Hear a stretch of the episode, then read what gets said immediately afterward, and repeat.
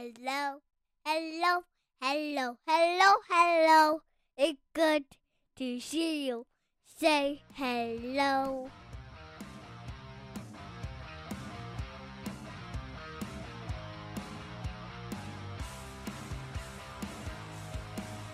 Welcome to the Husky Hockey Podcast, your number one resource for all things exhibition Manitoba time updated related. Don't worry about going to CHN. It's not there for this heavy, heavy, all important tilt between your St. Cloud State Huskies and the Manitoba. What what are they? What's their names? Call I don't them the even know. Moose. Oh. Going back to the old IHL days, Manitoba Moose, baby. The Man, Man, the IHL. Here we go. Did you ever? Uh, I I had. I think I had a.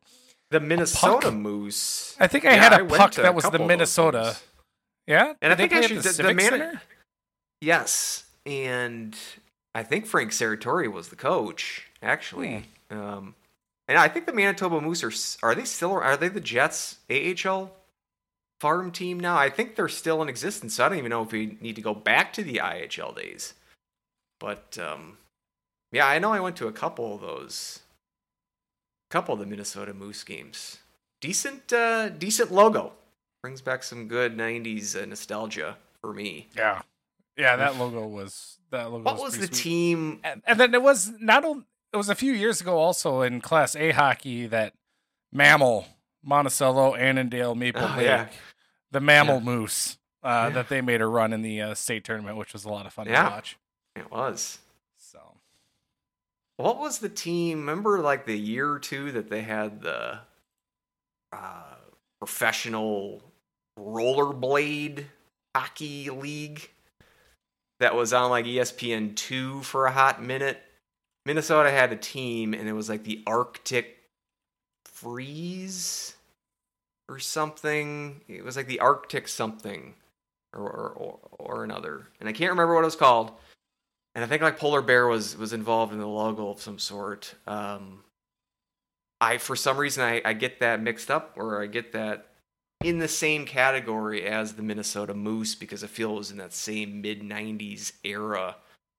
But um, that was when. Well, well, they had they had pro beach hockey, and uh, that was like based in California, and there were like there was like inclines on behind the net.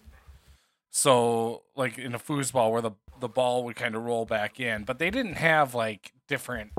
It wasn't associated with any place. Uh, They had like the gargoyles or the ex- express or things like that. I remember that those jerseys were funky. I remember watching those uh, in quite a quite a bit during the summer. I think I was a big like dog pound or dog something fan for whatever reason. But yeah, I, I definitely Ah. remember pro beach hockey. It was the Roller Hockey International was the league, and it was the Minnesota Arctic Blast. Oh, They played at the tar- they played at the Target Center. Um, the, Nice. the, the things Arctic. Blast isn't uh, isn't that like a Powerade drink? I think. It's yeah, it does sound like a Powerade flavor. 94 to 96 and they won the division both of those years or two Oh. so they played 94 95 and 96 they played they won the division two of those And years then so- they adopted the name State of Hockey, and this is why. It's because of our roller hockey pow- prowess.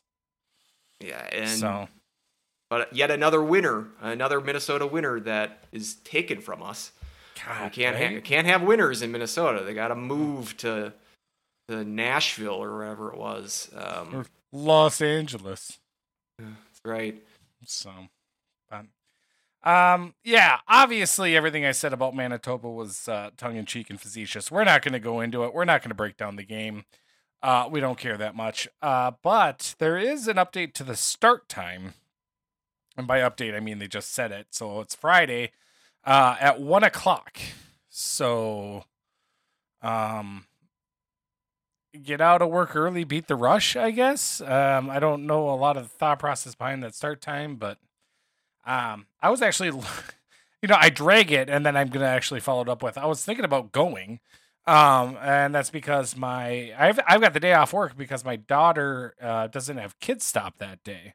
And for you people who you know don't have kids, um, you know I'm a little little little envious uh, that you have free time. But um, basically, it's like uh, after school you go to Kid Stop so your kids can do stuff. It's like a like a daycare service for uh, grade schoolers um, that we pick up uh, our kids right after you know after our work day.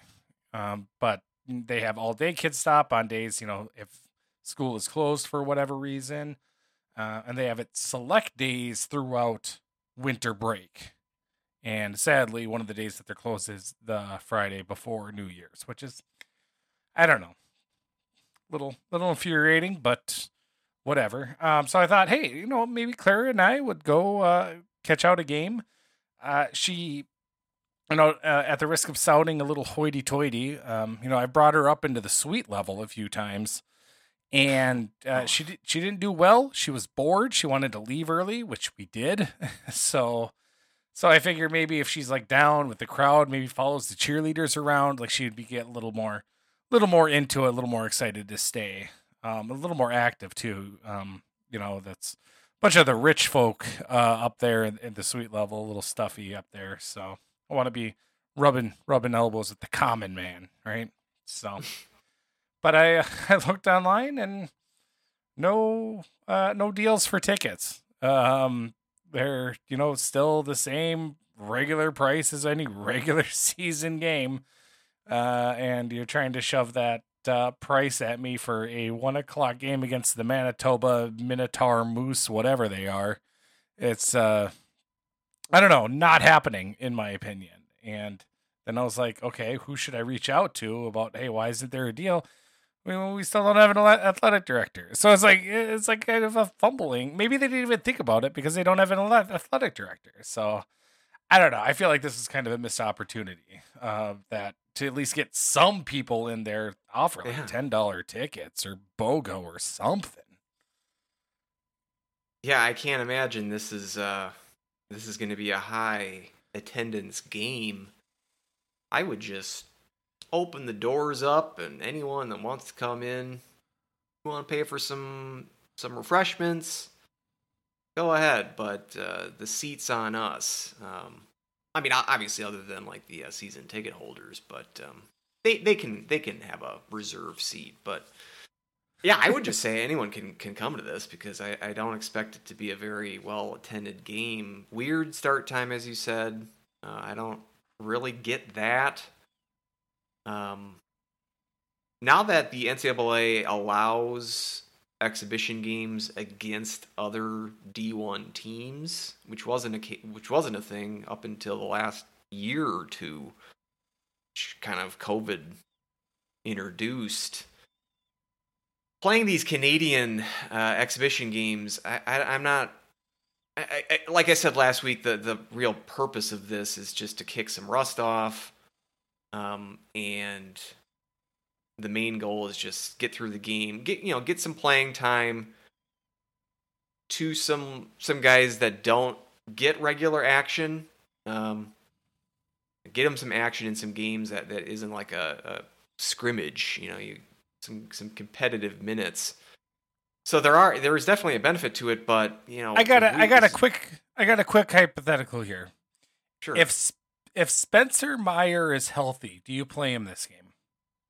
Uh, probably a couple of shifts, sure. I think that's a decent idea because he hasn't seen the ice in a competitive context for what is it, month and a half at this point? Yeah. Was it mid November? So sure, I wouldn't give him more than I don't know three or four shifts. Maybe give him a power play opportunity, maybe penalty kill opportunity, a couple of even strength shifts. That might be the the uh, game plan for a lot of your top guys is just maybe give them give them some special teams opportunities and then just maybe a couple of shifts of regular five on five but you don't want to get you don't want to risk any injury and that's the thing with these Canadian exhibitions over the years. It, it got to be a, a, situation where you're playing Canadian college teams. You know, these guys are older players, talking 25, 26 years old sometimes. These are the guys that did not play juniors, uh, not necessarily the best uh, quality players. Well, I think some of them also played juniors, but they just aged out. And just- so, yeah, yeah. I mean, they just went to college and kept playing. But there there was there was some incidents of some Mhm. goonery going on at the end of these games, which uh, you know, talking about suspensions of you know Bushy getting suspended for for this exhibition game. Not really much you can do to suspend a Canadian college in an exhibition game for a you know, cheap shot that they put on uh, one of the NCAA players in the last five minutes of a meaningless exhibition game. I almost think he, I would rather, if you're going to do an exhibition, do it against another NCAA team. You know, the problem there is you really want to face someone that's somewhat local, and your options are limited there. Obviously, you're playing the Gophers next weekend. Already played St. Thomas this year. You know, Mankato and Bemidji as well. Duluth's in your own conference.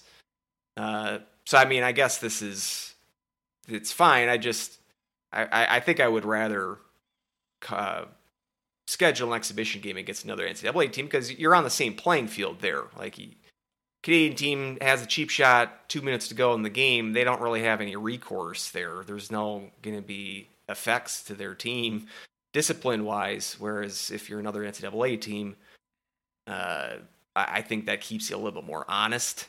So that's just another goal of this game is just be mindful of the fact that there might be some headhunting towards the end of the game. Be careful, keep your cool, uh, and uh, don't be stupid.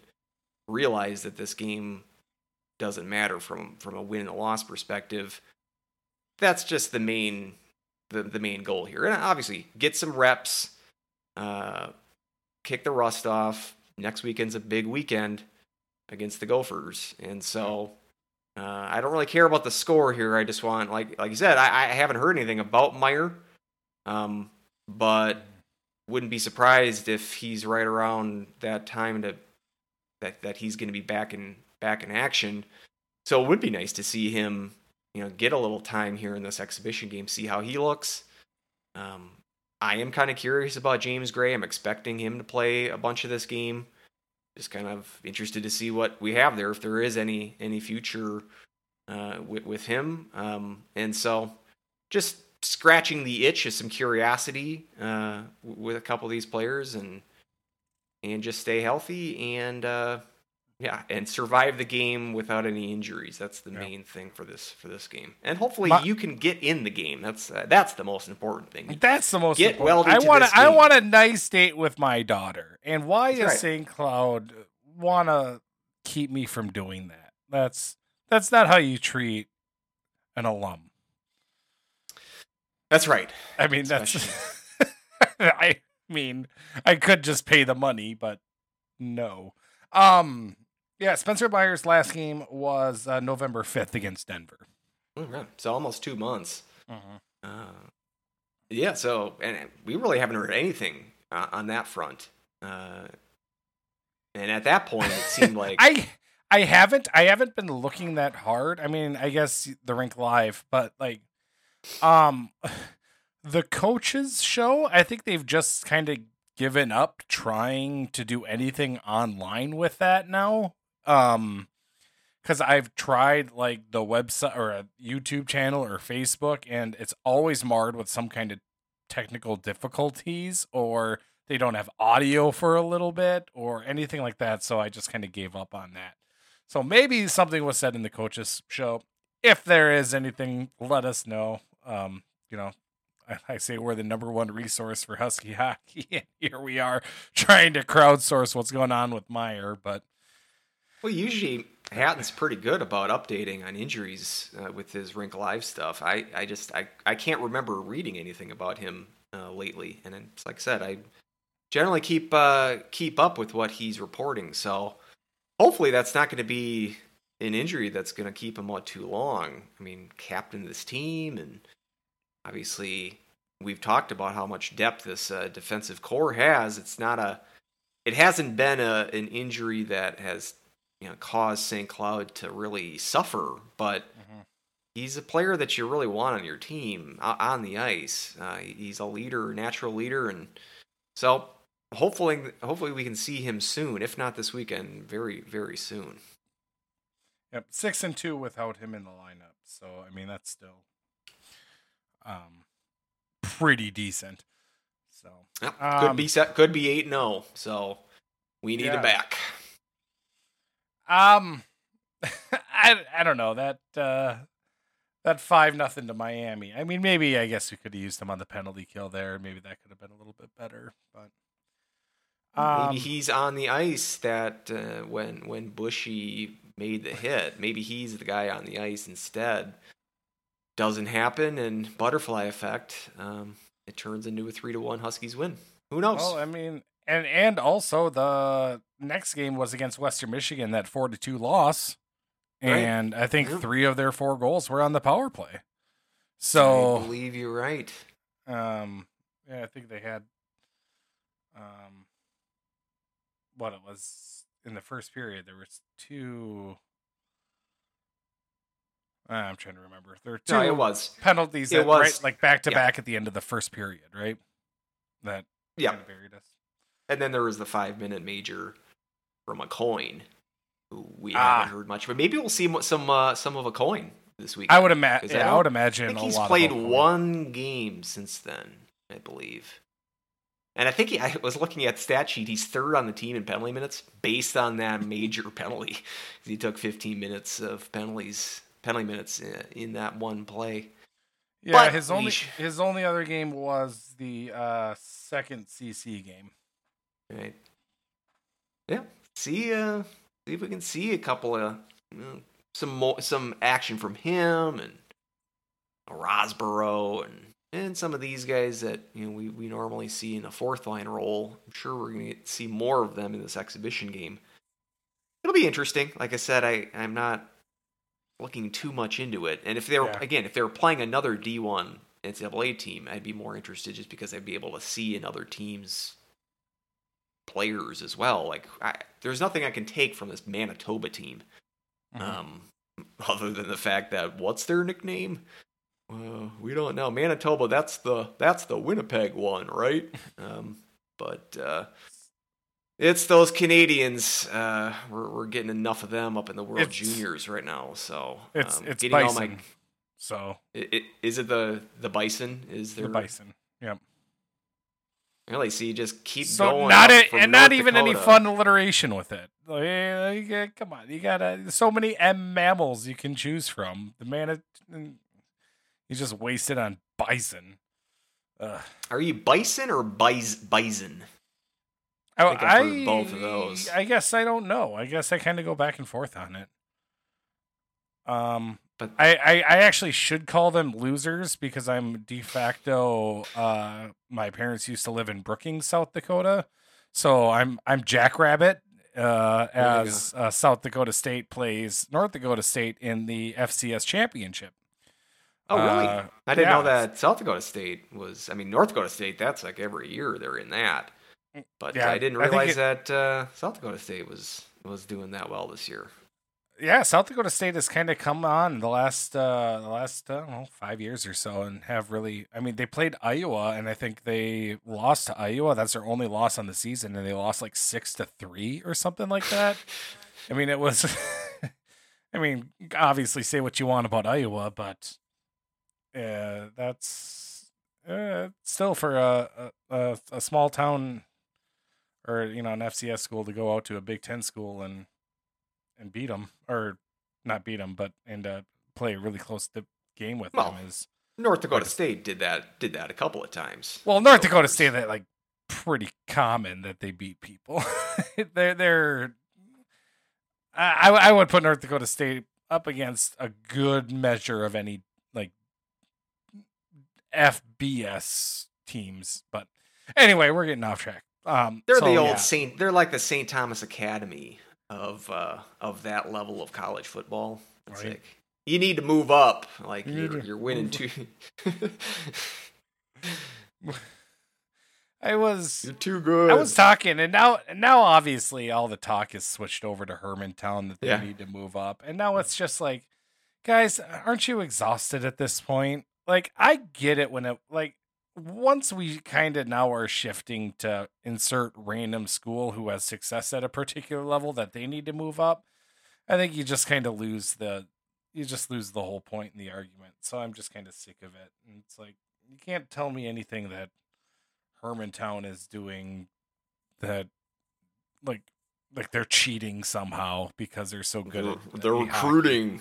They're recruiting. Come on. So- At least with the St. Thomas, you know, you had like the uh, private school, like you know, who really stands up for private schools? You know, Yeah, exactly. and all that. But the Hermantown, like, you don't even have that argument for it. so, yeah, it's uh, it, it's it's a it's a good one. I imagine if we get any type of feedback from this episode, it's going to be something about bashing Hermantown. That's going to be my. I'm not I'm not that's gonna be bashing. Hermantown. You're not. I'm not. But somebody out there is really ticked that Hermantown is still Class A hockey. So Well, if you Uh, are that uh, person, uh, Huskies Hockey Podcast at gmail.com. Love to hear from you. at more clappers. Uh, I'll frame Don't up don't hold back, uh, Dan Jacobson. Don't hold back. right exactly um so and um you know we can just kind of do you know what we wanted to do is just kind of a little fun ranking and our thoughts about every uh stream of uh during the or of the NCHC teams and just kind of go through our our thoughts I've got some hot takes and some controversial ones I know um but I'm I'm okay. I'm going to fight for uh, what I believe the rankings are. But um, you know, if if you want to quickly, we can uh, um, you know talk about other types of college hockey. We got uh, you know the GLI just ended with uh, Western Michigan just putting a, a stomping on both uh, Michigan Tech and Ferris State, which you know Ferris with the upset of Michigan State, which was uh, a big surprise. But 16 goals on the weekend. Polin had hat tricks both games. I don't think he scored against St. Cloud State, right? So No.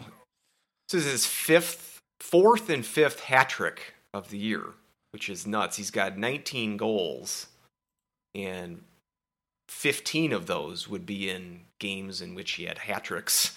He also had a two goal game. He's only had two games where he's just scored one goal.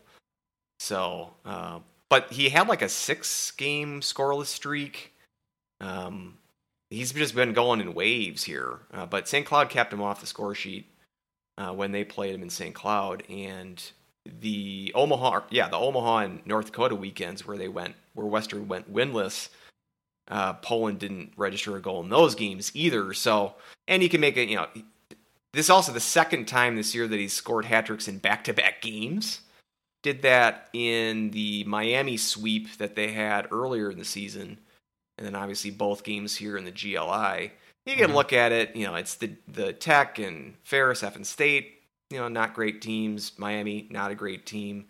The other hat trick was against uh, uh, New, uh, Northeastern in that um, quickly rescheduled uh, Nashville uh, uh, neutral site game. Uh, which I mean, that's scored three goals on Devon Levi. Nothing to sneeze at there. But you know, the the other four games aren't the best competition. But man, I I can't remember five hat tricks in a season, much less if the first half of a season. Someone's got to put that up. I mean, la- Yeah. look that up as far as how many. What's the record for most hat tricks in a season in college hockey? Because you know, we had that Dryden McKay, the the shutout watch last year. That was for the career, of course, but now I'm just I, I have no idea what that record is. I'm sure it's much more than five because like in the 80s and early 90s, scoring was just much higher. Um, you know, guys would put up 50 goal seasons. Um, so I'm sure that someone put up I don't know maybe like a seven or an eight hat trick season. Like what was Paul Kariya? Remember his like his Hobey year? I'm sure he had a bunch of hat tricks that year, but I, I don't know. I possible that those 40, 50 goal scores, you know, spaced them out across the whole season too, and didn't get them in such bunches that Polin is. So I don't know how to start doing that research. I don't, I know we we lament the uh, end of college hockey stats.net But uh, if that's something that someone can figure out or, or do a little research on, I'm curious because certainly in the last like 20 years, I can't think of five hat tricks. Some, uh, someone having more than five hat tricks in a season. Any way you put it, very impressive for uh, Jason Polin of Western Michigan. Uh, Kariya only had 25 goals in his Hobey Baker winning season. Really? How many points? 100. Are you kidding? Wow. he had I would've thought 75 would've- assists. I would have thought it'd been like 40, 60 or something like that. Because I know he had a, a huge point season. I would have figured it was a lot more goals.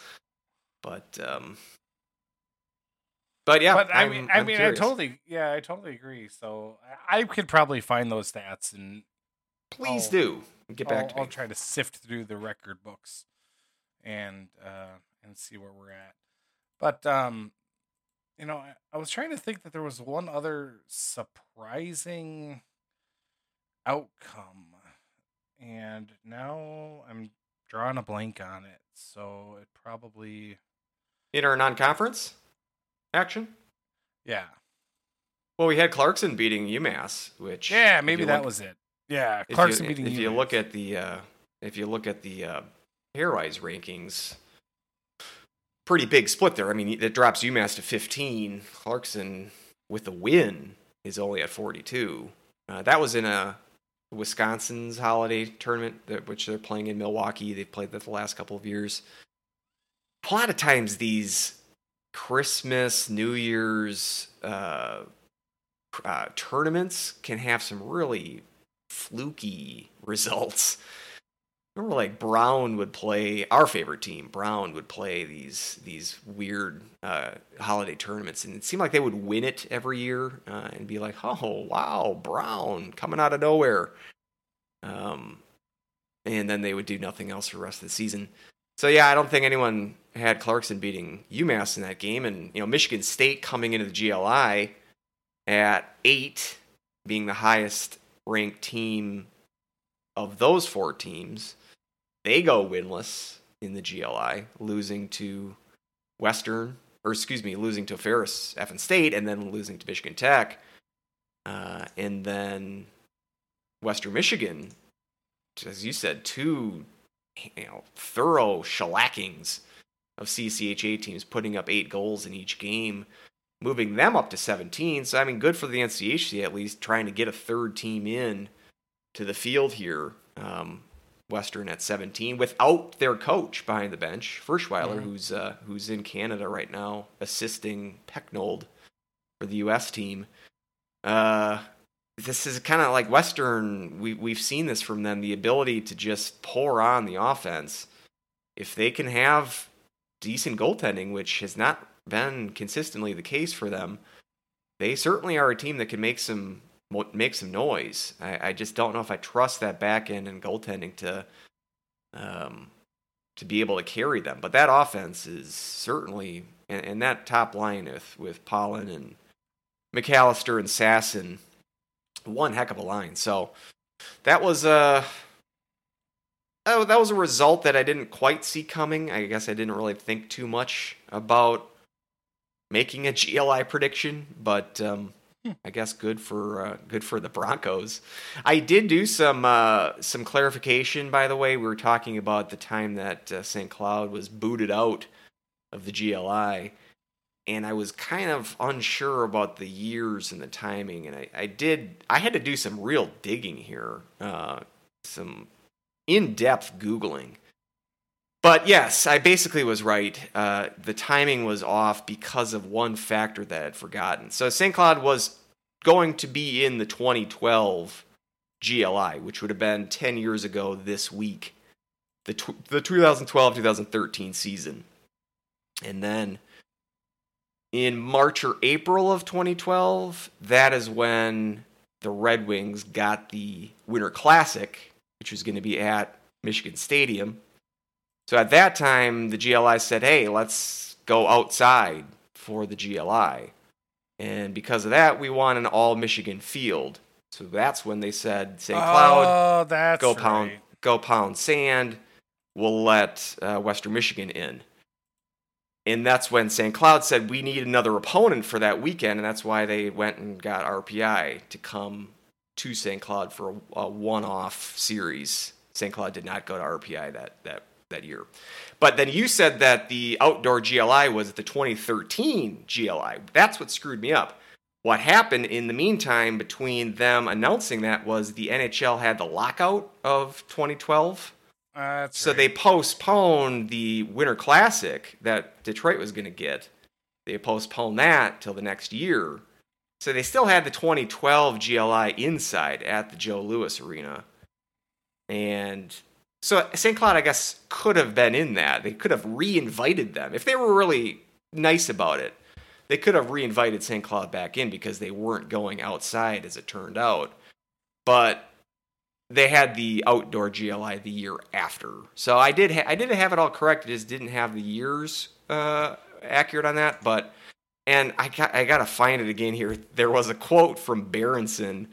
It was like, yeah, I don't know what happened to St. Cloud. I, I, I- I think that they're I think that they wanted a all Michigan team, and like he was kind of playing pretty coy about the whole thing, as if he probably wasn't very instrumental in that decision. um, which would have been they would have St. Cloud would have played because we had mentioned hadn't played Michigan in the regular season and hadn't played Michigan State in the regular season. They would have played at least one of those teams in that GLI, if not for being kicked out of that uh, of that year. So eh, that was not was not to be, I suppose. So um, and yeah, that was the uh, again. I'm bringing that back full circle because we don't have much else to talk about this weekend. So, the one time, the one and probably only time that St. Cloud came close to appearing in the Great Lakes Invitational. Yeah, I'm just kind of trying to uh, kind of sift through college hockey hat tricks, and I thought I would find it, but I I haven't. So, uh, I'll I'll I'll keep trying to do a little bit more. It's a that's your homework for this next That's- week yep, is Yep, exactly. figuring that out. So, um, up on the docket here, uh, coming up this next weekend at least. Um, other than obviously the high high flying bison coming into town. Um, couple of matchups that um you know I'll probably kind of flip on NCHC and fall asleep to with uh, St. Louis or St. Lawrence at Omaha. Um, but um, any anything else? Niagara at Miami. You know, anything else kind of sticking out to you um, over the weekend? Yeah, the only you know Princeton at CC, um, which is the only other NCHC uh, related action. CC will be playing those games without a couple of their players, including the goalie in Mbereko and Laba, one of their leading scorers. So it'd be interesting to see if they can pick up where they left off, coming off the sweep of Omaha to end their first half of the season. Have you watched any Uh, the World Juniors? I have not been. Yeah, I watched a little bit. I, I was able to find um, a stream that uh, let's call it an extra legal stream um, uh, of uh, TSN. The Huskies Hockey. Podcast does not condone any use of illicit streams. Hey, But seriously, you, you get, it, bury, get it off you NHL bury it Network. on on a tier three channel. Um, I'm not gonna pay eighty bucks for like a YouTube TV package. If you would put it on like a ten dollar, like hey, you can watch this weekend or YouTube TV doesn't have games. NHL Network. Well, I'm sure there's some. I'm just saying, like a just as if it's NCHC TV. it- like someone offer the World Juniors as like a standalone package that'll pay 20, 30 bucks. If you're going to give me every game of the World Juniors, I'll pay like 30, 40 bucks for it. And then I can stream it off of my regular devices. You're not giving me that option, so I have to I, I have to uh, Find your you know, workaround. I have to do some workarounds.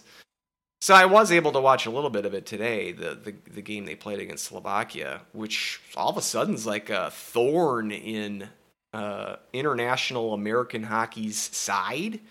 Slovakia um, ending the uh, Olympic, dashing the Olympic dreams of, of the Americans earlier this year, and and uh, played pretty well uh, against the Americans tonight. I mean, it's like two goals went off American defenders' skates and passed, and then passed in Mbereko. So a couple of some puck luck for for Slovakia. They had a, a nice second period though. Slovakia did, and they really did have the momentum. They were scoring, you know, what four goals in a row uh, at one point, and uh, so a disappointing result. But at least, I guess the saving grace for the U.S. is that you know it's still in pool play. So if you have a clunker, you rather save it for your pool play rather than the quarterfinals, the medal round, which they did in last year's juniors, and then of course in the Olympics, as I just mentioned. So mm-hmm. They still have the opportunity to get back off the mat here, and I think Slovakia is decent too. I don't think that's like a terrible loss. Um, and we see, you know, Canada uh, stumbled in their first game uh, against. Uh, I guess they're calling it Czechia now. It's like Czechia instead of Czech Republic. I guess is now the the preferred name. So it's been a weird tournament. Like uh, Switzerland uh, upset, um, was it Finland the first game? Um, Switzerland's off to a 2 0 start. Um, so it's been a pretty wide open tournament so far and uh, enjoyable hockey for, for what that's I've good. seen. And uh, yeah, that's good yeah, that's hockey. good. So I, I agree. Um, Austria, not so much getting into the fun, um, losing eleven nothing, and then I think nine nothing in their first two games. They're not not uh, quite Yeah. there yet. I Um, think but, Austria um, was kind of in there as the stand-in for Russia, really. That's probably true. Yeah, you you're, you get one one team in here uh, to replace the Russians, and not quite the, the quality of opponent there, but. But even Latvia gave the U.S. some fits uh, in that first game. You know, it was two to two uh, into the third period, and there was a Which You know, St. Cloud commit. Right. Yeah, I was going to say we mentioned uh, P- uh, Pert, Peart. We'll get to that, um, but mentioned him. Mentioned him from the uh, you know St. Cloud being represented from the U.S. side, but we've failed to mention that they they have a recruit uh, playing in these uh, World Juniors for Latvia, and as well as Verner Miettinen, um, Veeti, Veeti's brother, is for uh, playing for the for the Finns as well. So Mm. two other uh, future Huskies making appearances in these juniors. Which I guess I don't hundred percent know the rules, but both of them have been like tweeted at or shouted out by the by the school's page, which I can assume that means they signed an NOI, or uh, you know that they will come here. Because I thought we couldn't even say anything about them or whatnot until we actually have something in writing saying yes, uh, have intent to actually come here. Um, you, you might be I- right. I, I, I, am not. I've learned my to ask about lesson after I've talked about how excited excited I was that Cole Guttman was going to be coming, and he decided to just uh, flip and then drop to to Denver, um, and the like a week before the uh, signing day. So that's why I don't get too wrapped up until they actually know that they signed. Yes. Well, just for now, they are uh, committed in word or. Uh, yeah, let's just treat this like the Michigan uh, scoop. It's not finalized, uh, but the wheels are in motion. Let's put it that way. There you go. That's how we break news on this on this podcast. It's with all kinds of hedges. Okay. And, I don't, uh, I, I don't, I don't like to actually make uh, uh, bold statements. I like to always leave myself an out and say, eh, "Well, I said probably." So, right. Um, yeah. So the first, I, I want to say it was either the first game or maybe one of the tune-up games. You know, the pronunciation game, the or the pronunciation guide for USA Hockey on their line sh- said, uh, P U H R T, which Which I would say is pretty definitive. right? You can't you can't garble that. Yep. And then this last one for this last game, it was switched to P E E R T. So, and, uh, so I USA Hockey changed their mind, I guess, on how to pronounce his name. So, so I think I'm gonna go back to Peart because I I look Yeah, at this P E is- E R T is Peart. One syllable. Peer. That's that's how I look at it. We we've been going over this the last couple of weeks. My long and winding road as far as coming to grips with Peart. I started Peart or see, I started Pert, then finally kind of tried to go to Peart, accepted Peart. Then you're telling me that it was Pert again, so I'm like, okay, it makes that's that's that was the original. Uh, and now again, and the the TSN guys, which I was listening to today, today, they did not get that memo because they were going full pert all the time, which I don't blame them because Neil Peart, Neil Pert is Canadian. Um, so I'm sure from their Canadian And you hate Rush, so I think that's what we I don't hate establish Rush, as well. I'm not. I'm not. I don't love Rush. Let's just put it that way. Uh, I, I Neil Peart's a good drummer though.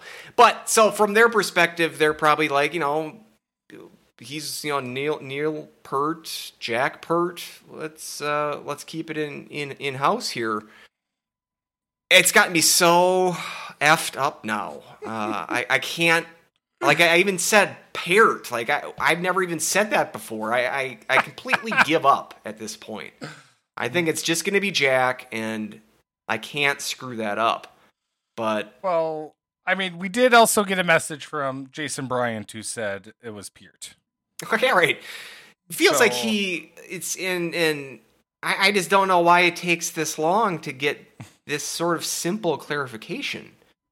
I, I'm just. Um, yeah, I'm I'm screwed up to the point of giving up at this point. But uh, he's looked all right uh, so far. Um, like I said, the uh, uh, I didn't watch the uh, the first game, um, which he I believe he had an assist in that game, but um, wasn't part of the issues for for the U.S. today, uh, as far as what what I could tell. So, um, and, and I thought he's looked pretty decent actually. So, um, but yes, I I am so scared of that name now because whatever I say, it's gonna be wrong. Yep, yep. Just just go with it.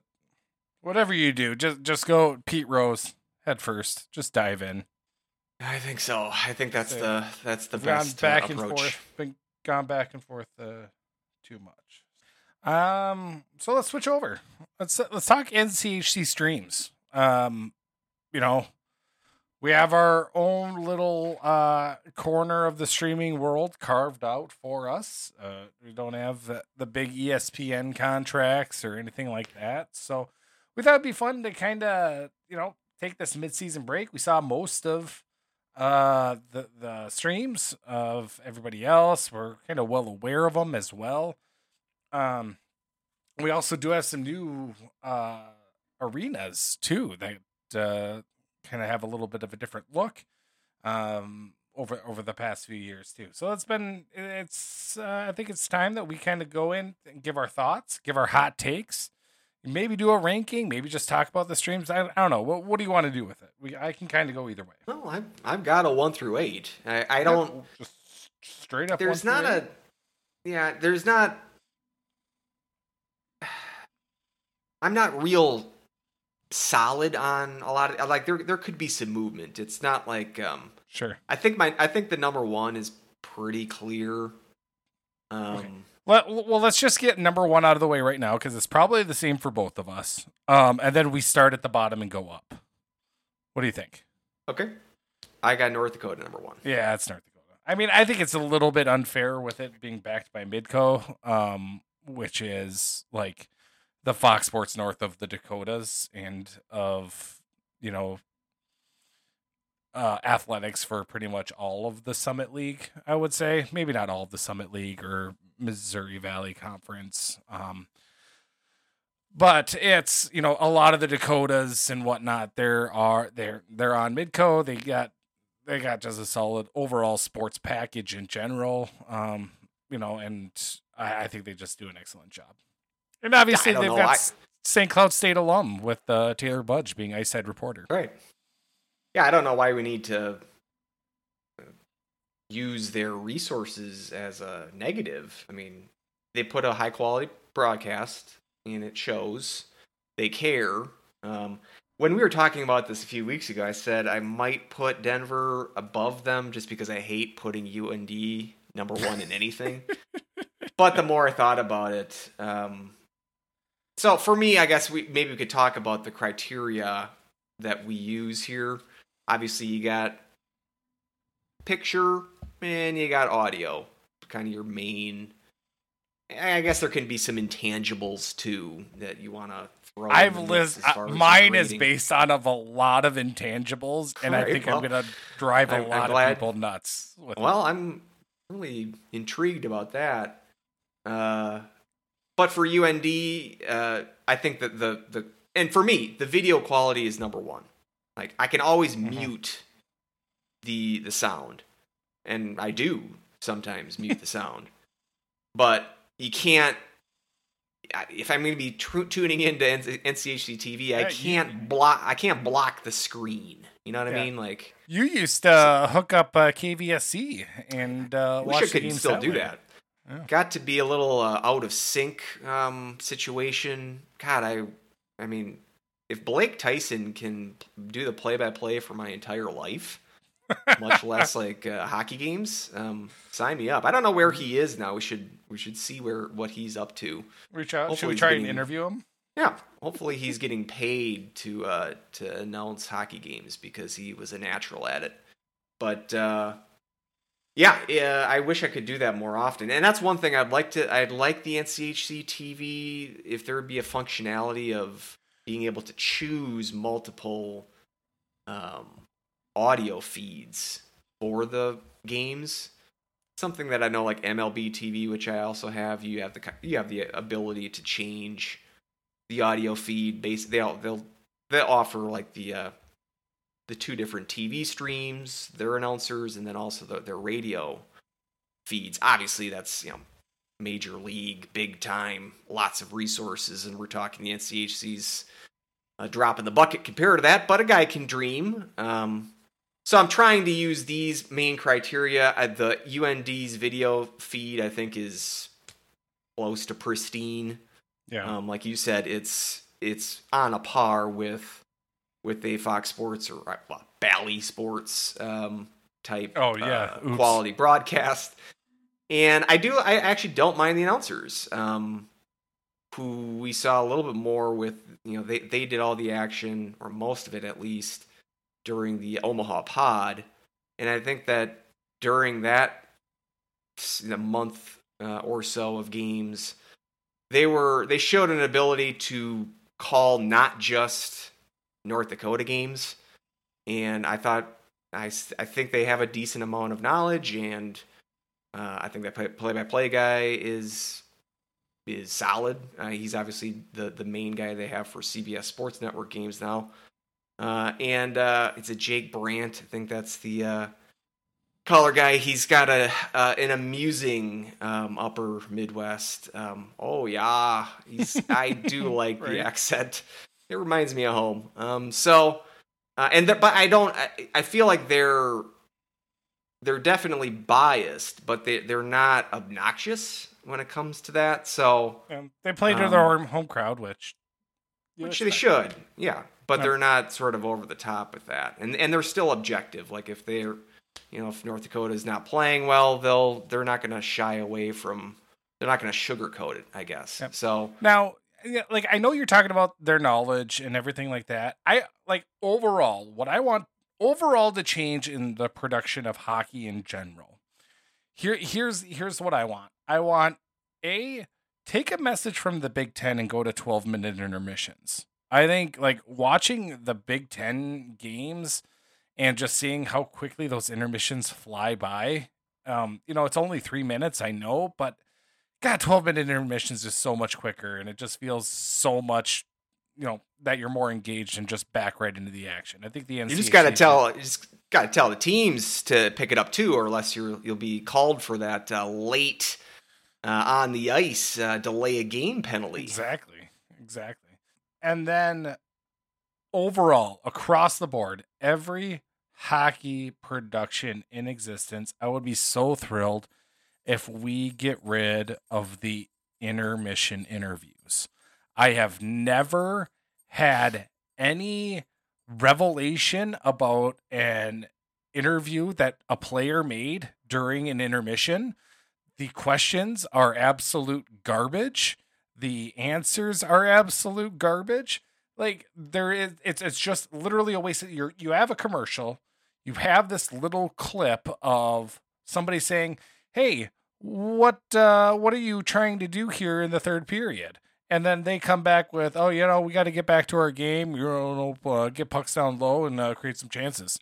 Like I didn't learn anything, and then they go back to commercial. I didn't learn anything. We don't need it. It's stupid.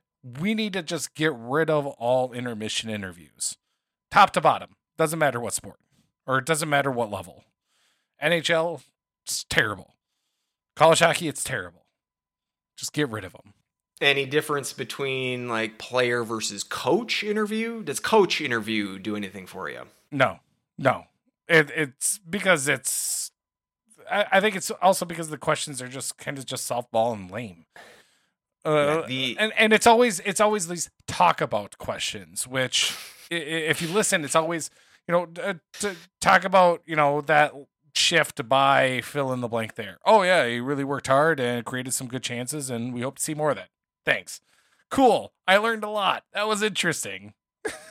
like just if no. if any listeners are curious as to why we don't do more interviews with uh, with people, um, it's probably a couple of these um, these options. I would probably turn into it, it would turn Farley. into an episode of the Chris Farley show. it's like.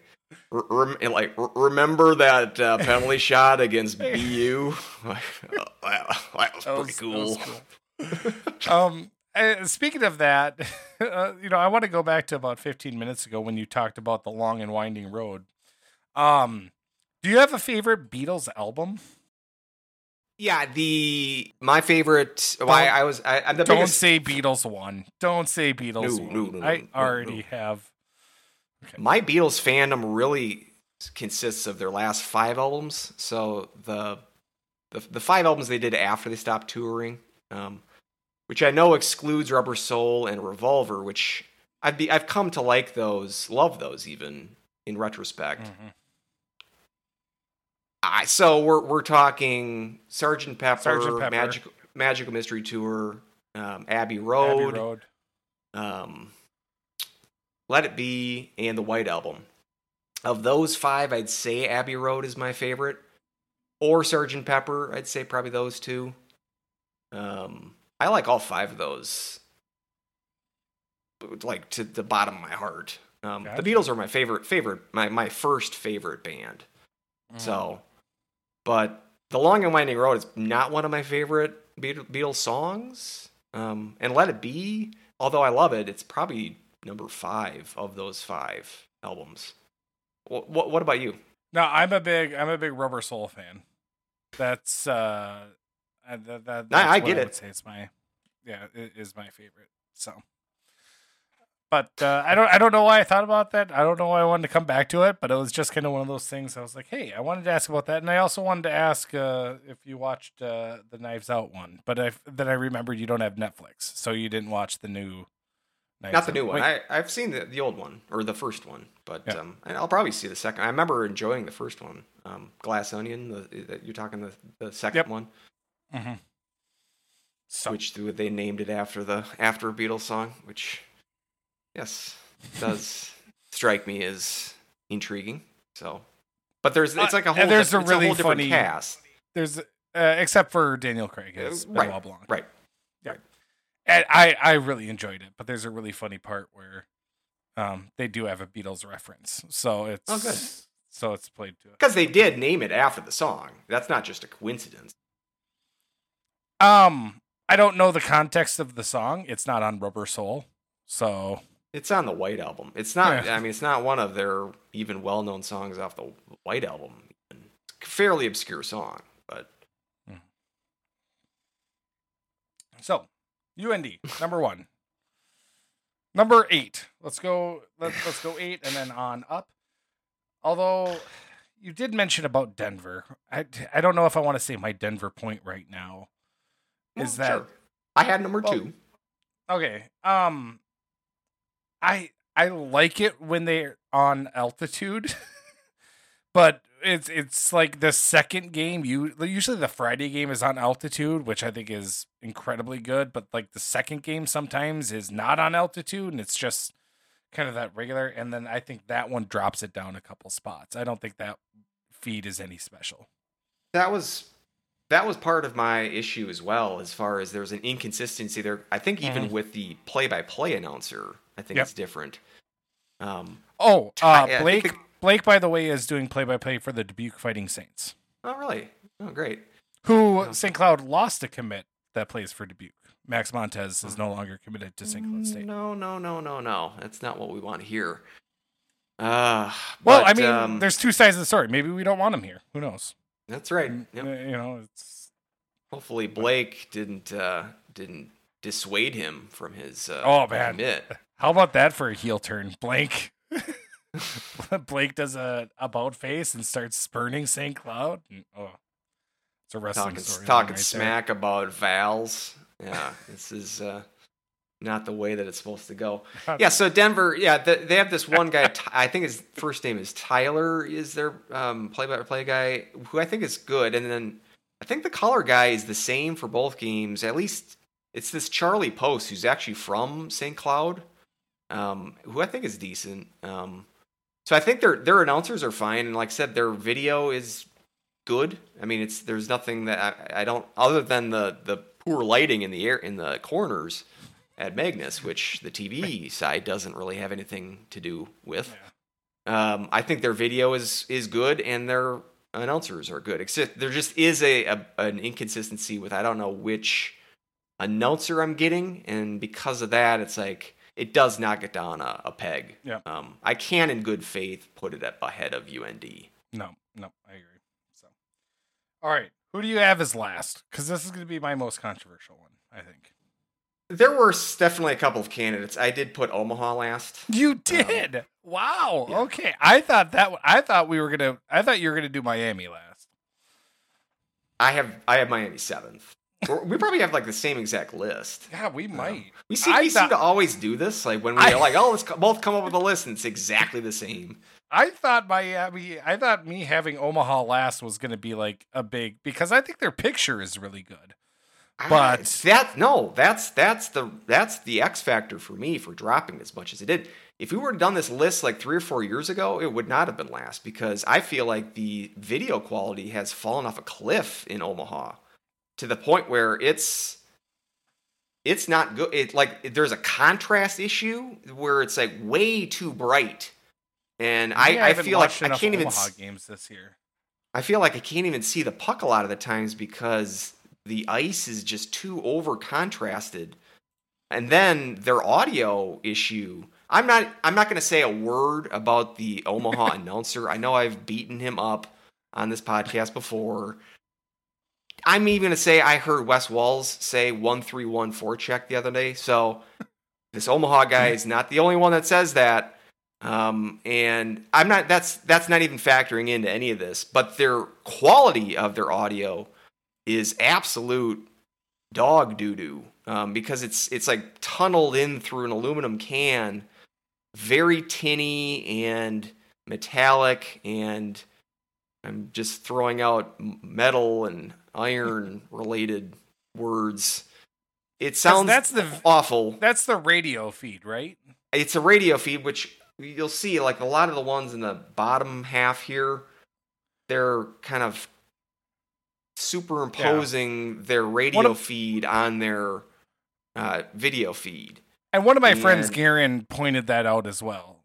Garen pointed out she did a really good job of being like, "Hey, like, like having that radio feed over like the the audio and or over the video of seeing it. First off, obviously, it's two completely different type of play by play when you have to describe to somebody not watching versus um, it going on. But also just just the sound quality, like you said, it's just it, it's not pleasing to the ears at all.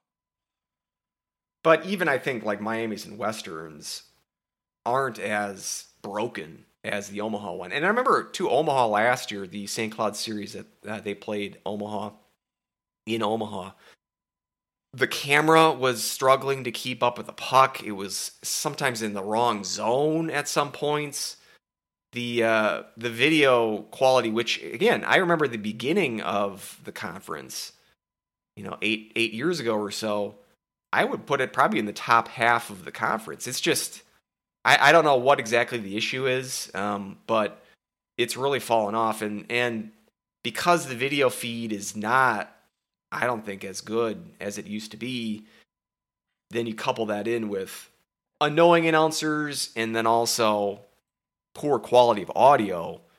There's no, there's really no uh, plus here. Like, whereas like Miami, I actually don't mind the quality of the, the announcers. I think their announcers are okay. And, and so that, that alone puts them above Omaha, even though I would probably say Omaha's video is a little bit better than Miami's. Um, but it's just there's not there's not any aspect where I'm giving a thumbs up when it comes to Omaha uh, w- when it comes to their streams. The one thing I like about uh, well with with Omaha at least I can I don't really have a lot of trouble following the puck if we've got the contrast correct. Which like you said is can be kind of streaky. I'm I remember watching a little bit of the Western Michigan game and it looks dark at times, where other times it looks way too bright and you can't even see like the face off circles and whatnot. And that's all obviously that's also really bad with Duluth. I think Duluth gets that pretty bad as well that you can't really see the lines. Um but I really hate Omaha first off, anytime that a penalty is ended, they cut the camera to the guy stepping out of the penalty box, and it boggles my effing mind every time that they choose to do that. And I get it, like I, I think even they just pump it in from the scoreboard, so it's just the scoreboard feed that is being played out, and it's like. Even if that's the case, why do you making the conscious decision of, hey, the play is over down in this end? Let's go ahead and look at this guy stepping out of the penalty box for three seconds and the way their arena is set up, if an Omaha's on the penalty, he just turns around and goes right to his bench anyway. So it's not like there's anything exciting going on with whatever's happening there. But you're literally taking away from like I'm trying to think of a different sport analogy, and the only thing I could think of is that imagine you're watching a football game, and right at the snap, the quarterback takes a step back, and then you cut to the free safety for two seconds, and then all of a sudden you cut back. Like, what is going on? What are you doing? That like they're nowhere near the plane. This is stupid. Um, and then like I said about their benches, their benches is being on opposite sides of the rink is just stupid. I hate it. I hate how that looks on TV. I hate that how that looks in general. And for being a new arena, having that choice, I think is just kind of mind boggling to me. Really hate it. See, these are the uh, intangibles. These are, yeah, these are the intangible sides. And sides when you're talking about like, because I'm sure the feed, the video feed, is what they're getting on what is what they project on their their jumbotron.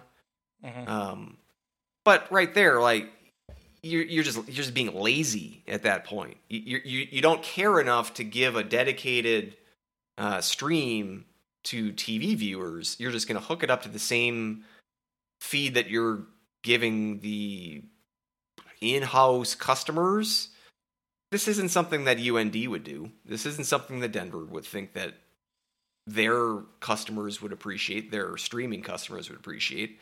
It's just, yeah, let's just slap it together. Same with their audio. So like, we'll just layer this on top of the, uh, cra- the, the we'll layer the crappy audio on top of the crappy video and just, you know, slap it together and here you go. Uh, enjoy. Uh, it, it doesn't. It's not a product that's delivered with love, uh, and that's what uh, that's what's frustrating uh, about Omaha about Omaha's stream. I, I just picked a random game, so I just looked at that Western Michigan game, and I'm just kind of clicking around, and yeah, that just clicking around on that timeline, there is just a big difference in just random times about how the picture quality because I think like motion wise it's good, but just like it's it's too bright or too dark.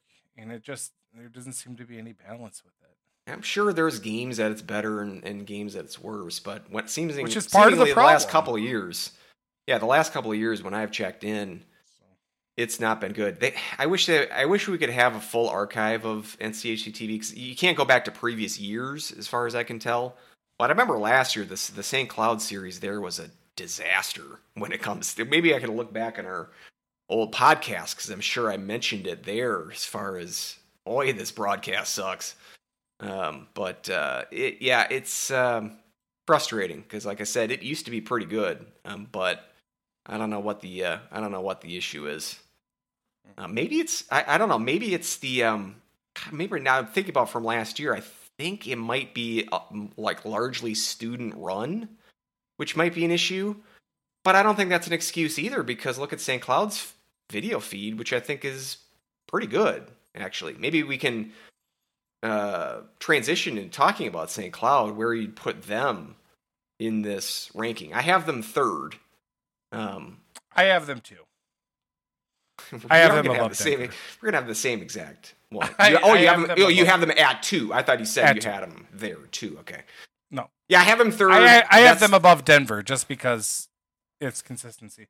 My problem with St. Cloud um, has to do with a. I don't like.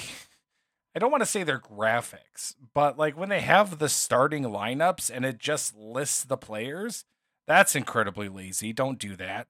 Um, and then also when they have like power play percentages, like they'll say, you know, oh for you know in the game, oh for two, zero percent penalty kill for the other team, two for two, one hundred percent. And it's like nobody does that. Why are you giving me the inverse? It's like of course we know uh, if one is oh for two, the other one's going to be two for two.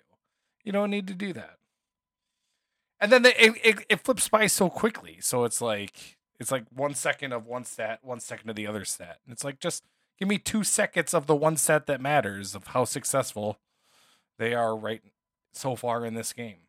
Yeah. Look for that sometimes next time. Yeah. That annoys me. Sometimes those those graphics can have some some uh, mix-ups. Like uh, they they mentioned uh, they had some stat was in the North Dakota series where it was the first time that something had happened in a Huskies hockey game since June of whatever year. Uh, it's like I don't think the Huskies hockey team was playing in June Yeah. uh, of of any year. Um, and, and and some of that obviously we can chalk up to like you said, them being students. Yeah, which And- I, that's fine. and that- I, I'm not really all that concerned about that. My main thing with with putting them three instead of two is I, I'm just not a fan of Jim Rich, and I'm not much of a fan of of Gino Parrish. I when it comes to the biased, they cloud that too. No pun intended. They they they get that clouded too much uh, with objectivity. The thing like with Blake Tyson, you know, one way to to really capture my heart um, is say say the words the Huskies aren't playing real well right now. Um, and I remember when I tuned into it was when they were playing Mankato last year. Um, the Mankato announcer was was terrible, so I'm like, this isn't working for me. So I, Mhm. that's when I that's when I checked out KVSC and Tyson and I can't remember his uh, it was a Jake something, um, whoever his partner was. Uh, they're all like, you know, hey, Huskies just uh, it's it's just not working for them right now. They need to they need to do this, they need to do that, and, and uh, that goes a long way with me because that that that shows me that I'm gonna I'm gonna much more trust you um, going forward as far as when you're calling the action. Um, I can trust you to know whether or not you think that this team is playing well, or if they have if they're hey, if they're down two goals, but you think that they're playing well. Okay, well maybe that means that they have a chance to come back. It's just those kind of like little small trust things go a long way. Whereas I think Rich and and Parrish just they almost feel like their audience can't take them saying that the Huskies aren't playing well. It's almost as if they, they feel like we're so fragile, like we can't believe that the Huskies are playing poorly. And so it's and th- it, that's a school of announcing. Like I would say, say like the CC announcers fall into this as well, where they're just so afraid of saying a bad word about their home team. It's just I don't know. It's it's not uncommon. It's just I'm getting really tired of it, uh, and so again, I can live with uh, announcers that I don't care for as long as the video quality is good, and that's why I do like I do think that the St. Cloud video feed is above average, and that's that's Yep. why I am putting them in the top half. The the only thing that otherwise irks me is that their replays are eh, they don't get the best replays at times. It's like nope, it's not what we wanted to look at, or you know, go back maybe uh two more seconds. I think we would have had it, but you missed the whole play beforehand. But again, that's uh, about being students and learning, and you know these students also in this program end up going to TV at pick a station. I mean, they're all over the place. Right. And there's a reason why St. Cloud and Mass Communications and UTVS and whatnot, they win so many awards. They win so many local Emmys. And that's, um, it's a big testament to it. And I think, Which you know, when you're talking about these these worthless player interviews, which I agree are are are worthless. I, I guess I'm not as worked up about it as I you are. I uh, hate him so much. And maybe because the- it's just the- too much the only Kevin reason- Gorg has really just me. Because every one of Well, there's plenty just- of there's plenty of reasons to be irked by by the Gorgster, but um, Not gonna lie though, But- he did he did win me eighty bucks. Kevin Gorg. He what, was uh, take I- a Canterbury tip from him. Yeah, yeah. He I took a Canterbury tip. he knows him. he knows his ponies. He- yep, eh, and uh, I was I was listening, or I was because he he does the you know announcing before the races. Um, you know and that's piped in throughout all of Canterbury Park and whatnot. And he was talking about this one horse. He's like, watch out for this this horse. They started out at four to one, now pushed back all the way to nine to one. I think this is going to be a good horse to watch. And I was like, all right, boom. And then think I put, I think I put like ten bucks on him, and so, um, so yeah, I was able to. So I, I guess I can't Well, hate him too much. Yeah, yeah. You could have Unless you he have won, doesn't- you could have won hundreds, of- Hundreds? of, hundreds of of dollars if you would have played your your cards right. Uh, but uh, no, I think the main reason it, the, I didn't trust Kevin Gorg that much. I think that was my issue. I got to think the main reason for these player interviews is for the sideline reporter to get experience. It's more about them, You right? You, you want to know so- another hot take? What- What's that? Get rid of the sideline reporters. I'm trying to play devil's advocate here. It's like that's really the main reason is we don't really care. There you can see like so, I'm not saying this about the St. Cloud. Uh, they've never done this, but sometimes the silent reporter doesn't even care what the person says that they're interviewing. They're just saying the question and then they give it give the microphone over and then it's just say uh-huh, uh-huh, uh-huh. Okay, and then you go into like question number 2 and it is basically exactly what they just said. They obviously clearly weren't hearing or listening. I don't know. It's it's uh yeah, it's you're, you're like I, going lo- through I love motions here, and it's like, sideline. what I love the sideline reporters when they're like, "Hey, we got to go down to fill in the blank." Um, on the blank sideline and like during football games, so like, yeah, blah blah blah. Just got like when they're actually giving updates about what's happening on the sideline. I think they're awesome. But when they're actually sitting there interviewing a coach as they're running to the halftime locker room, it's just a garbage fluff interview, and we should stop it. I, I I think that we just we may, maybe we got to change it up. Like instead of the same tired pablum of you know what do you need to do in the third period here, just you know be like, hey, it's it's often said that the Godfather Part Two is better than the original Godfather. What's your take on Godfather Three? And just go on on that. Like just get to know think- these guys a little bit better. What That were your way. thoughts about Pacino winning for Scent of a Woman? there, uh, there, we, there we go. I think just throw we, him an well, we, we would have to give him a little bit more up to date references because these players weren't alive when Scent of a Woman was released. But y- you get the drift. You know, what's your favorite T Swift song, homie? What's your favorite track off of Midnight's TikTok star? Uh, for me, it's Yes. question. Just, just in case you're curious, I like question is my favorite. But off of Midnight's. I, I, will, I will not question that.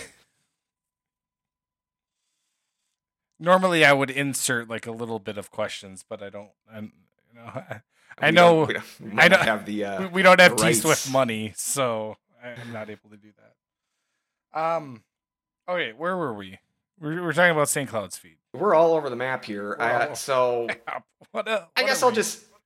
I'm just gonna say four through seven, and then you can say yours. I mean, again, these these I don't really have. I can move them. I can move them kind of. Uh, I, I'm not really set in stone with these Sure. four, but roughly. So I got U, UND at one, Denver, SCSU, CC at four, and and I think like these three, I think are are your top three, and I think these those three Yeah, are I- kind of yeah. the ones that like then there's a drop. upper echelon. Like these are the streams to watch.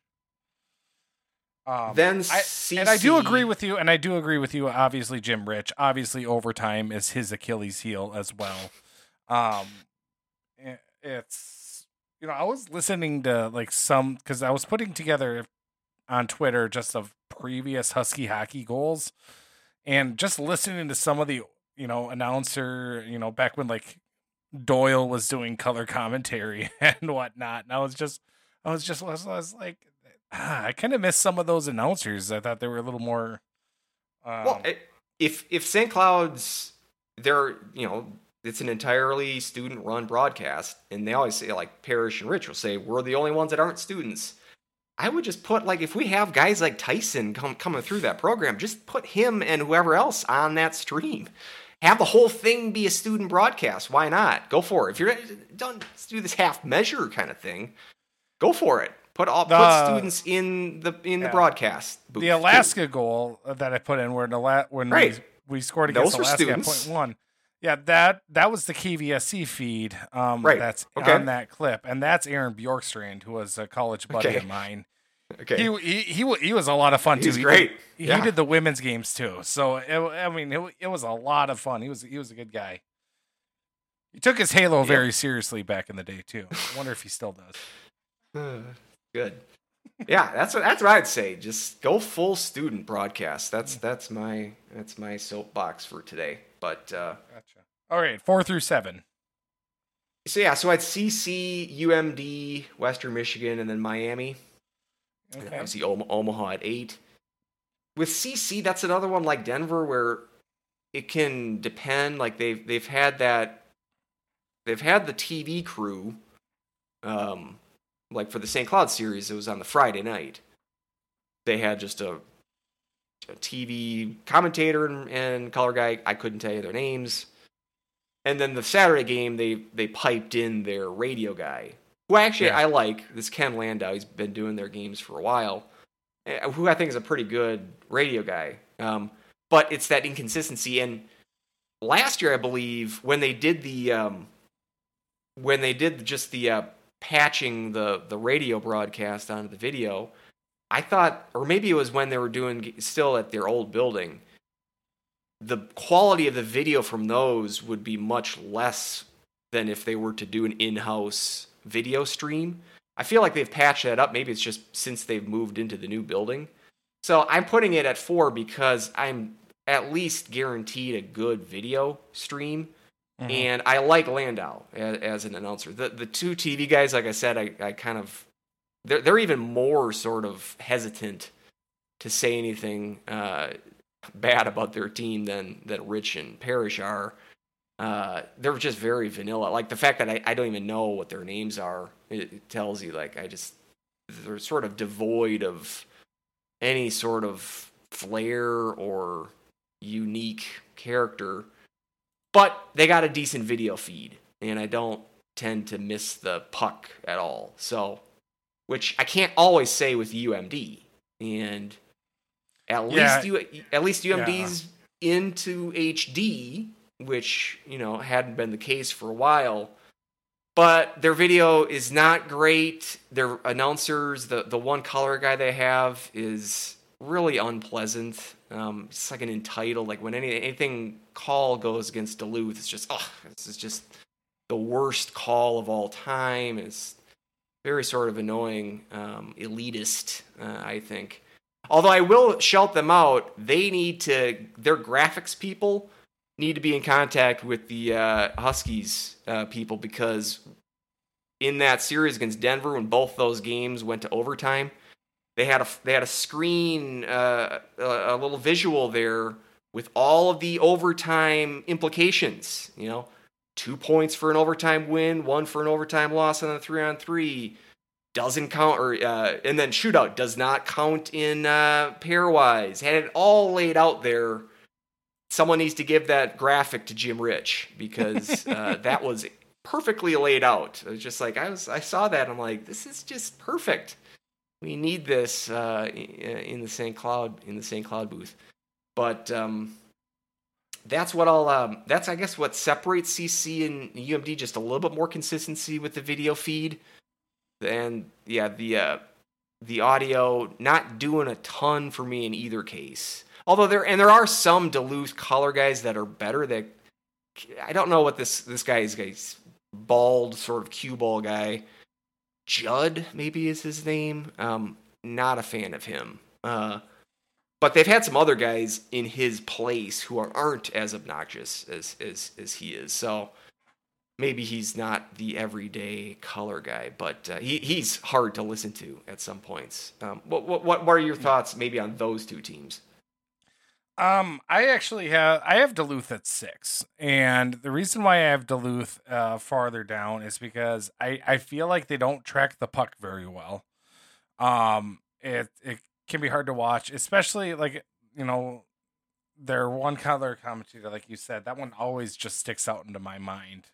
I think he was a former player. Um, oh, sure. And so it's just like I remember that you know, and this was even a few years ago, but he just kind of kept jumping and it was like, "Well, why wasn't that a penalty on St. Cloud State?" Like it was always just like this.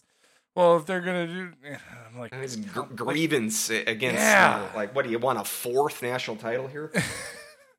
so and, but also I think also the the color with that too, with the the feed can be you know way off where you know I'm not able to see the puck even if the camera was following it. And it's, you know, so uh, I get really frustrated watching them. Uh, I have Miami at seven, just because if it's not in the neutral zone, I can't see the play.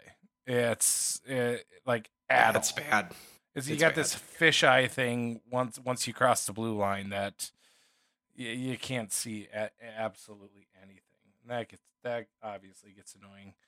Um, so you had yeah. Western. Where'd you have GFCC at four? I have CC at four. Yeah. Um, and then you had West, then, Western and then Western. Five. Those are no, I have Western at four. Sorry, and CC at five. Okay. I feel like Western's video feed isn't as good it's as not. CC's. It's not, but I do like their announcers a little bit better. And those those are the radio guys, same as Miami. Yep. They're just doing the radio feed on top of the video feed. And I, I think both of those announcers are fine. Like I, I like the Miami announcers. They they get it as far as Miami's been pretty bad lately and they don't lie about that kind of stuff. They don't you know, they don't uh you know revel in that, but they're realistic in the fact that this program's kind of fallen off a little bit and so I, I, appreciate that. It's an honesty aspect that I that I appreciate. Um, but one thing I really like about Western Michigan's camera and whatnot is that I think it's so like I like being that close, but I'm still able to really see anything. But I get a better sense of how fast the game is moving. Um, and that's kind of what jumped it a little bit ahead. Um, I do feel those two are really close. So I think you kind of have it as three tiers, in my opinion. You've got North Dakota, St. Cloud, and Denver in the top tier. You've got Western Michigan, CC kind of in the middle, and I think you have Duluth, Miami, and Omaha. And I think those are kind of your three main tiers, in my opinion. So if you if you feel like four through seven is a little bit more your style of a tier, I'm not going to necessarily debate you on it. I still think that there's I would just put Western I guess I guess we're differing the most with with Western. Western. I, I, I- just I feel like I I lose the puck with their video a little bit too much. Um, I don't mind their announcers, but and it's not as bad as Miami when it comes to being able to see the puck. But there is there is a, a difficulty I, I feel, uh, and and it it's not you don't really get like a variance of it's it's not like the Omaha where you got to zoom in on the on the uh, penalty box when the penalty is over. But there's like no zooming in at all at some points where there it could be uh, or like changing of a camera angle. It's just basically just the one camera they have really, and I I don't really know if they do much of like replays either. So For Western. although I guess I guess I have I mean I haven't listened Like- I haven't watched like a full Western game for a while because St. Cloud isn't, hasn't played there this year Sure. and won't play there this year. So I guess like maybe it's been a little different this year. I've watched a little bit of their games, but from what I can gather, I just I don't remember there being a ton of variance in their uh in their video stream as far They- as like like as far as when the plays when plays are going and whatnot yeah you do have it's kind of a stationary cam that kind of pans back and forth but uh, i think the fact that you're so close makes it a little bit easier to see it on the ends of the ice versus miami where it feels like you're trying to watch from mars uh where yeah, well, yes. yeah, you no, keep- it's certainly better than Miami. But um it- but but like for replays and whatnot, I think they actually do a really good job is because they do have cameras that are I don't know, I guess kind of above the face off dots in each zone. So it kind of gives you like if there's something that play that happens, you know, they switch to a different camera angle that focuses on that zone. And I think that's I think they do a really good job with their replays. And I do think their there- stream quality is pretty good. Is that the one where they can't really do great uh, overhead angles of the goal for like review situations because Lawson is so old that they I remember like the angle was tilted like the crossbar of the net doesn't line up to the the goal line because of the angle of the camera. So when they were doing like overhead reviews, you'd be like, "Oh, that clearly crossed the line," but it it it's like an optical illusion. I remember this happening like the first couple of years. But I think they've changed. I think they've changed the position of the overhead, but They- it's they one of those things where it's such a such a uh, old facility that they just didn't have a ton of like the modern amenities, or at least for like for like the CBS games. I think maybe that where would you like? So we got CBS Sports Network. Uh, where would you put them in this list if you're gonna slot them in? If if I were to sl- okay, so if I'm slotting them in, um, yeah, I would probably put them at number one or two. Like I really Yeah, it'd be like hard not mid- to. I mean, it's, it's hard not to. Um, Just the, the one But- downside of CBS Sports Network is that it's CBS Sports Network and it's Yeah. not part talk of about burying TV. hockey. I mean, it's right? And and paying for cable for what? I mean, they're only doing like ten games now or so. I mean, yeah, and then they'll do the uh, Frozen Face Off. But for someone like you who goes to the Frozen Face Off, that really doesn't. You know, Mhm. You're not going to watch those games on TV anyway. It's just a hard sell to commit to paying for you know a couple of months of cable for so few games. I, I wish they would either be able to and and then not only that, games but or you know that uh majority of those games are going to be pushed back because you're going to have Temple versus Akron Right. going into a double overtime. So you're going to miss the first 10 Right. minutes of your hockey game. Yeah, I mean, I I would assume that it's good for the league. You know, I'm sure the schools get a cut of a cut of the money that CBS is throwing them. So I'm not saying that they should not be on CBS Sports Network, uh, but it's just I don't know. It's uh, it, it could be better. Um, But I do you know- say I do really like Ben Holden as play by play. I think he's even chronically underutilized. well, he's not there anymore, is Yeah. he? I mean, because Well, yeah, this but uh, even- from North Dakota was doing the yeah, games but even year. now he's on Big Ten and ESPN. Oh, that's now, right. But he, um, even that, I think he's underutilized in those roles. I mean, I think he he could he should be put on more hockey duty in ESPN. Yeah, I like I like him a lot. So, um, What's your uh, and, I, your- like I think he should be doing. I think he should be doing the Frozen Four. Um, I, I think Well. and there would be uh I mean, fill in the blank, it's than legion of of uh possibilities that would be an upgrade from Yeah. the current situation what's your uh what's your take on the starman I I don't know if how much I want to get into Starman. I because well here's the thing. now now Like- you do have to get into it no, no. Because what my issue with him isn't anything that's sports related, which is it's because I follow him on Twitter and how much he hates bike lanes. and it's so weird that he keeps retweeting this anti-bike lane like that has like 300 followers that apparently New York City is putting in bike lanes and this one advocacy group is really against bike lanes and he'll tweet about um, and congestion pricing and like he's not for that either and it's just like uh, this is kind of a this is kind of a twist here, Starman, that you don't you don't care for for bike lanes. That's that's interesting. that, that's Yeah, really my only that's one of those yeah one of those intangibles uh, Yeah. that we were mentioning Um, uh, as, as far as his play by or his uh, commentary is, I I like him, and I get why people don't.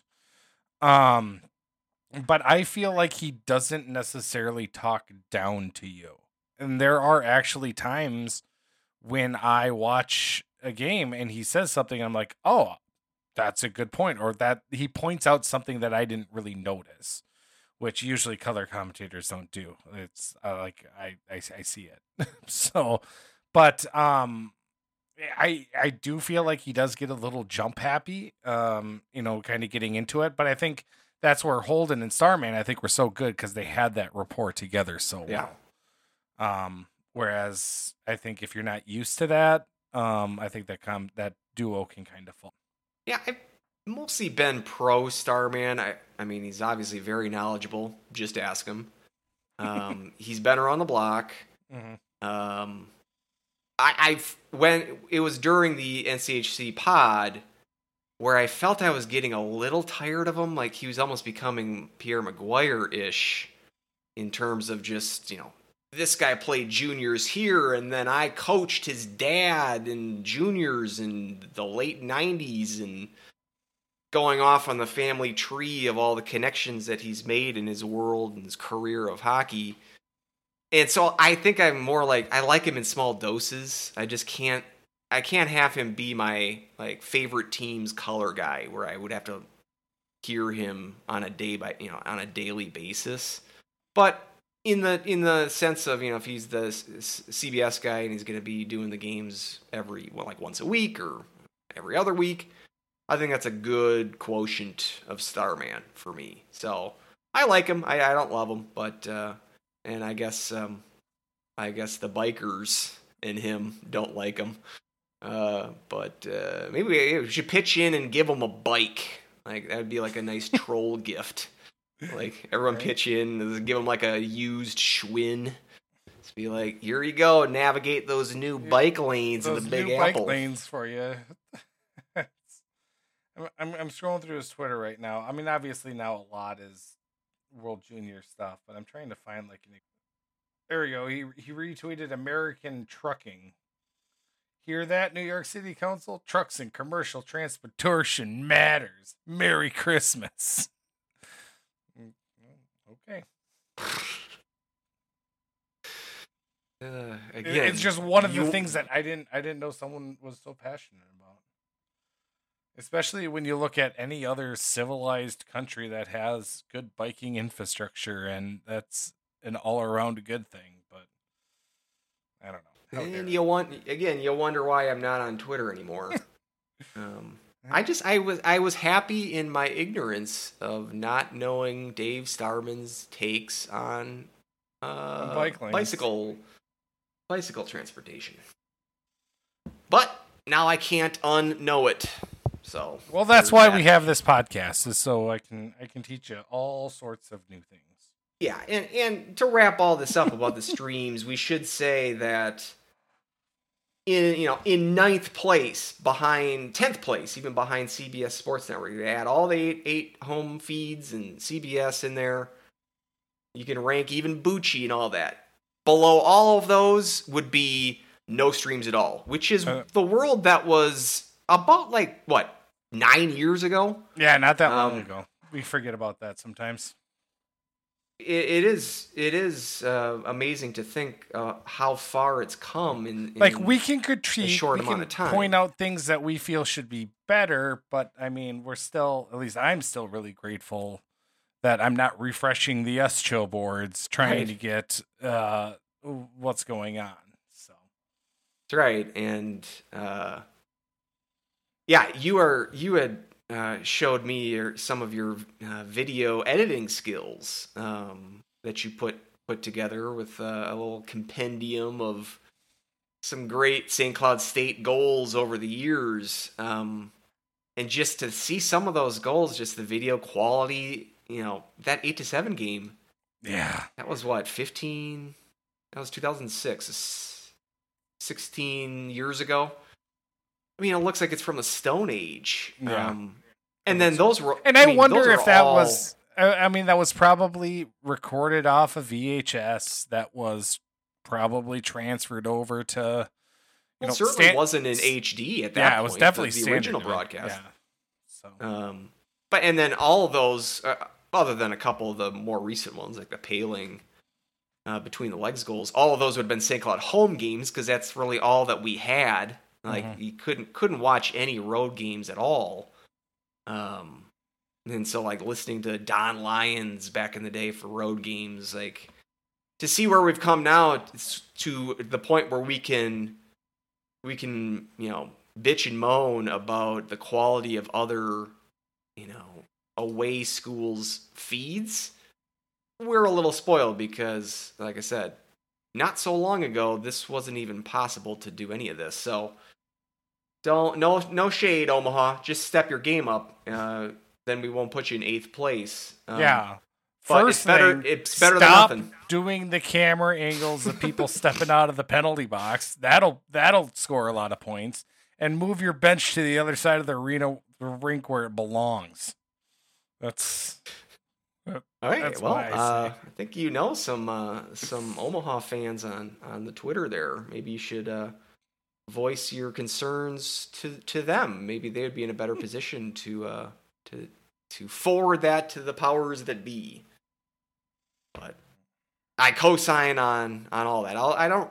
I mean, I don't really care about the benches thing. It's weird, but it's I don't have enough. I don't Oh, have enough. Oh, of, speaking of benches, I do have to say that is one knock on North Dakota's is the fact that their benches are on the near side. That bugs me.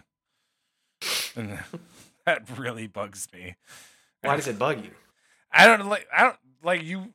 I I just You'd rather see consistency. visu- like like Okay. just the vision of the line changes on the top of the ri- that's that's how it is. That's how it should be done. And to have those uh benches be on the near side just kind of throws me for a Well, yeah, and- time. the, the from the other side, it's like one thing that I love is angry coaches, angry angry hockey coaches especially. There's like there's like YouTube videos where like compilations of month by month MLB ejections. There's something. It's like I'll, I'll just put it on late at night, just if I want to do something. It's so fun. Um, but hockey coaches, I think, I think it's something to do with a suit. Yeah, Like, probably. have a guy angry, like heated, angry in a suit. Uh, I, I'm like, I, I just, I automatically laugh. Um, and so when you're, it's it's hard to see the the livid coach if it's on the the close side to the TV. You need It's, it's kind of like the St. Cloud angle where you can see the uh, the benches uh, on that far side. So I agree with you that I would like to see that. Although you think we could just have the, have another camera at the other end of the rink so you could capture the uh, the angry coaches. But I'm here for the angry coaches. I love them, uh, and Mhm. please give me a nice outburst. Um, I, yeah, I do like, and, and if I'll someone to- wants to, clear, I'll try to uh, edit, that. Uh, yeah, I'll sync try up, to yeah, find. sync up some angry coaches. Do the yeah. one where uh, I think it's still on YouTube. The one where uh, Gwozdecky walks across the ice uh, in Grand Forks. Oh, that's a Um, good one. it is a good one. Um, had yeah, some good a- ones too. yeah, Hacksaw yes, had he he, was middle finger happy. you got you got fined a couple of times, or maybe not fined. You got suspended a couple of times for that. There was a game also. I think Gwozdecky got kicked out of the game against St. Cloud State, and then went upstairs to the press box to continue coaching. He got suspended for that. Was that in St. Cloud or was That that was in St. Cloud. Yeah, he was coaching from the press box. you- tell me what time, like what what year would that have been? Because if Oh, it was, I mean, It was mid aughts. I bet I would have been at that game. I don't. I I'm struggling to remember that, and I don't know why I would have forgotten that. Uh, I met Well, I mean- once. I mean, there was, you know, they had the elevator. They, I mean, it- Well, I'm sure. No, not- it's, I'm certainly so- possible. I just when have when have you? I, I just can't remember being at a game where a coach was ejected, and I think I would have remembered that. Um, but yeah, he would. Yeah, he was. He was testy. yeah, Uh, he's a short little guy, but uh, yeah, he could. Uh, he could get angry. So I'm not. I, I'm just completely blanking on that. If if it was one that I was in the building for, I feel like I would have remembered that. oh, But um, but yeah, if you want to go back and do some some digging for those, uh, get some get some uh, angry coach uh, video clips. I, I would be here for that for sure. Uh, there's a, there's an article here uh, that I find from the Denver Post that talks about uh, January 26th of 09. 2009. Yep. Yeah, so I would have been in the building for sure. Yeah, I do not remember that. Um, but uh, not not yeah. I, I I'm not surprised. But um, so he he would have just put in like he, would have like a headset or an earpiece to like Yeah. the- whoever would have taken over for him Mhm. on the bench. Yeah, that's um I don't think that's allowed. Uh, although it's like, yeah, when when does when does when do coaches get? I mean, the only one that I can remember that has ever been ejected was Gwozdecky in North Dakota. And now you're saying he was also ejected in St. Cloud, so it's like he was ejected twice, and I can't think of another college coach being ejected. I can't think of them. So it's that's a rarity.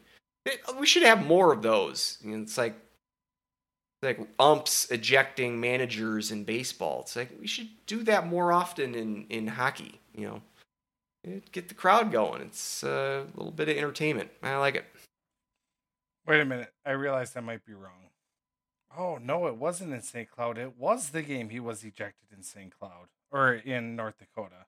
The one where he went, he where he walked across the ice. Yeah, it was that game. God, I. Oh, so he actually, did- so he actually went up top, and so he didn't. Uh, so it was that game. So I thought at first, I think in the YouTube clip, they they they're like, "What is he doing?" He's like, "Is he like serving his own penalty?" Because he, he was called, they were called a bench minor on him because he was complaining about something. And uh, Guess who the ref was? Uh, give me a couple guesses. Uh, Marco Hunt, Nope. Don Adam. Nope. Oh, Mhm. Todd Anderson. Yep. Todd Anderson. I knew I could get it within a couple of guesses.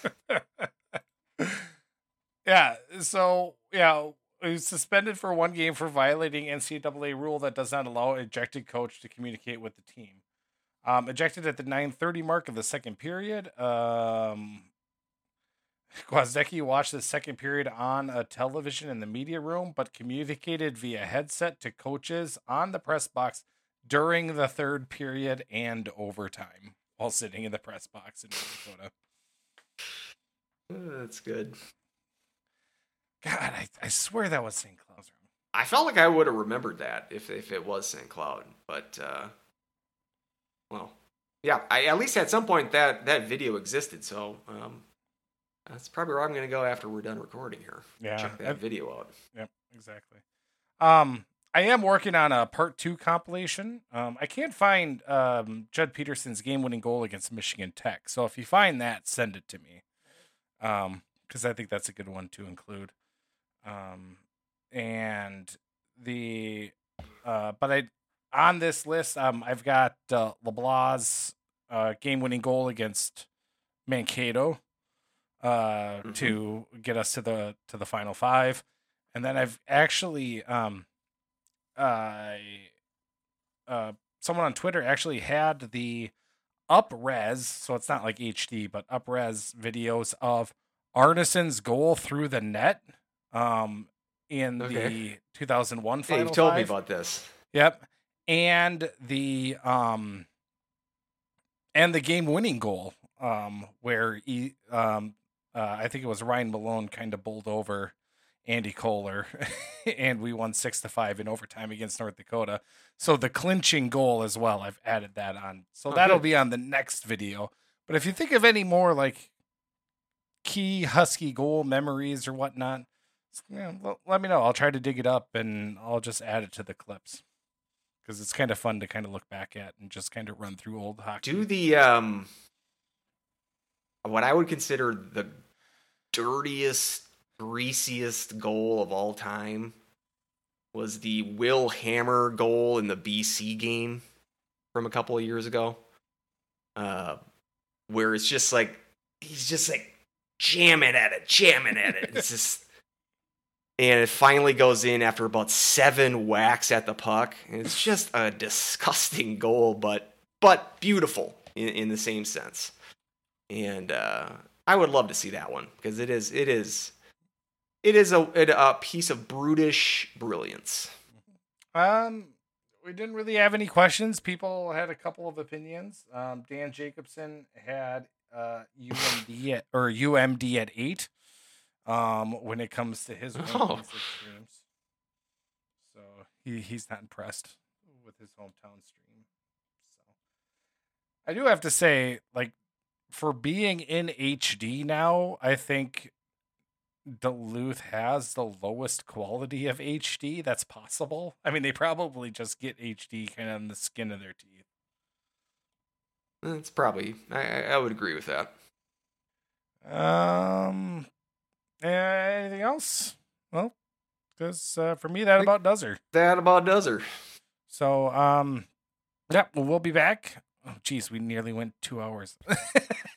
um, we'll be uh, we'll be back uh sometime next week. Um, obviously, we're gonna preview the big uh tilt against uh, the Gophers. Um, probably not talk too much about the Manitoba Boom Moose Bison, whatever they are. Uh, but um, obviously, we'll be back. And and then also, I think a little uh, little fun. We're gonna predict the field. Um, Yeah. I think uh, we're gonna we're halfway through. We got a good look at the pairwise, and I think we're gonna kind of predict uh, the conference. Uh, who's gonna be the odd bid for every conference, and then who's gonna be the rest of the sixteen teams or the rest of the field. So, I think that'll be uh, kind of a fun, um, kind of a fun, fun game we can play that uh, we're gonna be terrible at, like all of our games. I think last year we we did. I think we only got one or two wrong each last year, and one of those was like the Atlantic. Like we didn't pick the Atlantic team correctly, so we did pretty well last year, actually. Don't sell yourself too short. It's what I do. Well, uh, that about does it for Weldy. You can find me at More Clappers, M O A R Clappers on Twitter, and you can always email us. Andrew, what's that email? Yep. That is Huskies Hockey Podcast at gmail.com. Send me an email. Perfect. Sounds good. Uh, if you have any uh, video feed, NCHC stream hot takes, send it our way. We'd love Yep. to hear it. So, until next time, go Huskies. Woo!